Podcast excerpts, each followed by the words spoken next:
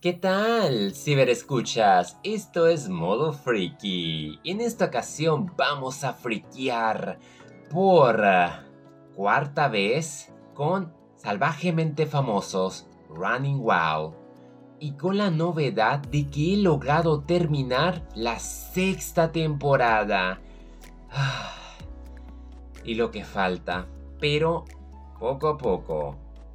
Vamos a iniciar primeramente con los 5 capítulos que pude ver, y vaya que estuvieron bastante novedosos. Rainn Wilson fue llevado a Utah para conocer las montañas de la sal.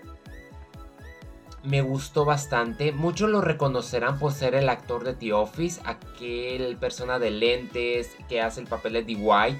Me acuerdo cuando fue lo de los extintores, que hizo un simulacro. La verdad me estaba carcajeando, pero me pone bastante uno a pensar. Para mí ha sido un talentoso actor, y en esta ocasión me sorprendió verlo porque ya se encuentra en sus 50 años, canosos, se descuidó un poco y quiso ir en esta aventura. No tengo ni la menor idea y cómo lo trajo ver, lo que lo hizo comer. Es la primera vez que lo hace desnudarse y ambos se desnudan, entonces sí fue como que algo dije, ok. Me gustó la forma en que pescaron, ahí encuentra maneras de cómo hacer la fogata, cómo escalar, cómo empujarlos a hacer cosas que jamás se hubiesen imaginado. Y yo creo que la historia personal que se cuenta es sin duda muy profunda y que te pone a pensar. Cambiando ahora a algo con carisma, Keegan-Michael Key, yo no lo reconozco muy bien, pero me sorprendió la imitación que hace de Barack Obama. Fenomenal, y me gustó que haya hecho referencias a ese episodio especial que no lo he visto, pero yo creo que ahí se va a quedar en mis pendientes porque sin duda quiero ver qué fue lo que hizo con Ver. En esta ocasión fueron a Islandia, a los campos de lava, así que estuvieron subiendo, descendiendo terrenos rocosos, inclusive resbaladizos, porque por donde pisaban rodaban todas las tierras, las cenizas. Me gustó la forma en que también durmieron abajo como de una cueva. Es un episodio que a la vez habla mucho de cómo es Keegan, que es una persona humilde, creativa, talentosa y que le echa bastante ganas. Alguien que podría decirse que terminó sorprendiéndome es Danny Trejo. Lo reconocerán por su papel de Machete, entre otras, aparte de ser el actor a quien han matado como 65 veces en películas.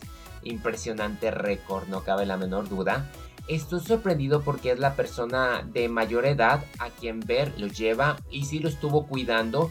Aquí no pasaron la noche como usualmente tienden a hacerlo, solamente fue todo un recorrido. Lo hizo escalar una empinada y tuvieron que descansar, porque pues el señor está mayor, pero la historia que dio, que estuvo en la cárcel desde jovencito, de cómo encontró a Dios y cómo durante la pandemia tiene como varios restaurantes y se dedicaba a darles de comer a todas aquellas personas que ocupaban ayuda.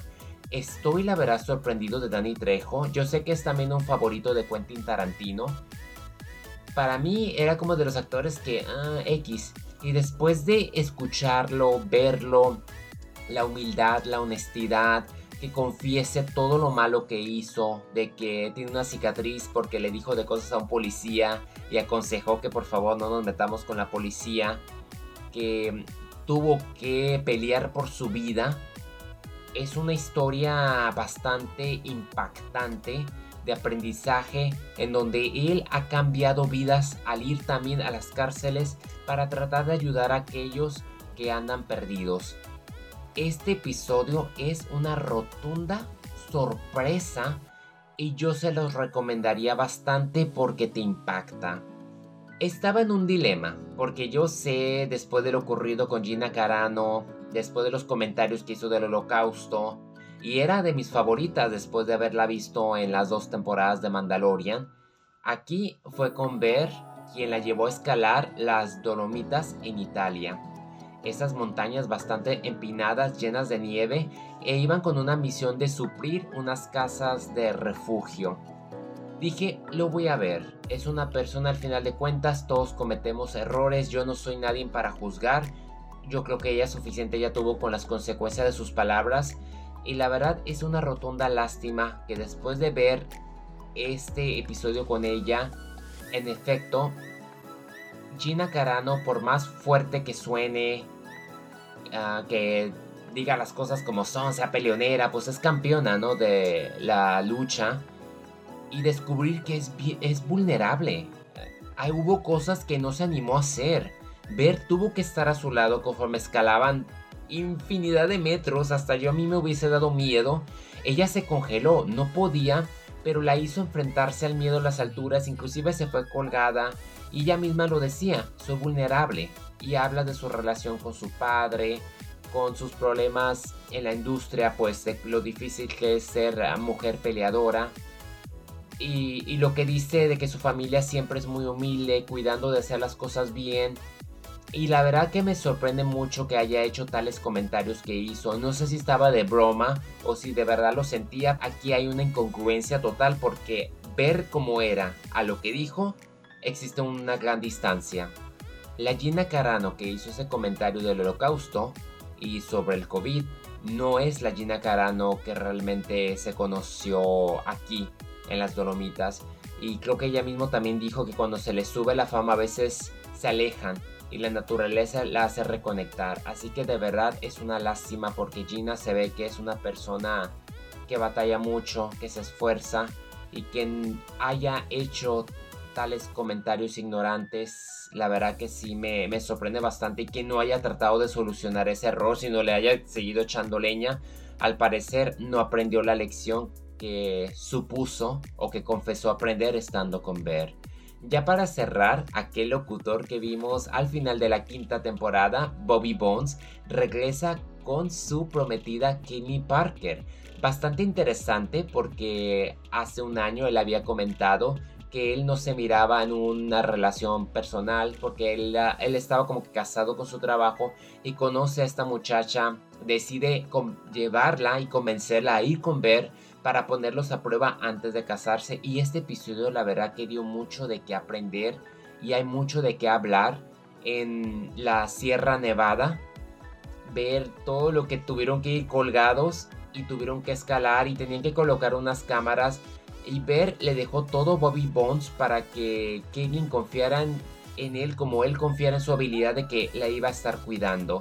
Es muy impresionante ver el riesgo en que los pone, pero también el factor de motivación de que es una pareja que pasó por algo muy duro con Ver, pero eso le demuestra la fortaleza que comparten los dos y que solamente ellos dos pueden salir adelante de cualquier circunstancia, hablando entre ellos, sacrificando, poniéndose de acuerdo y dándole esa importancia a la relación y por la otra persona.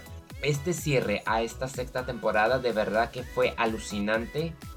En general, sexta temporada como quinta tiene episodios y tiene talentos inesperados por la forma en que se explayan y se abren ante las circunstancias, no solamente ante Ver, sino ante el público que está escuchando. Salvajemente Famosos, Running Wild, es una agradable sorpresa que no me hubiese esperado. Afortunadamente se encuentra The Challenge, que es como una séptima temporada, la octava no se ha metido, pero se renombraron como The Challenge para empezar de nuevo, así que solamente me faltan 4 episodios por ver de esta nueva temporada y me quedaré a la espera de ver cuándo debutan la siguiente.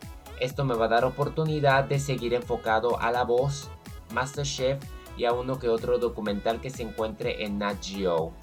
Espero y estas breves reseñas o comentarios les sea de gran ayuda.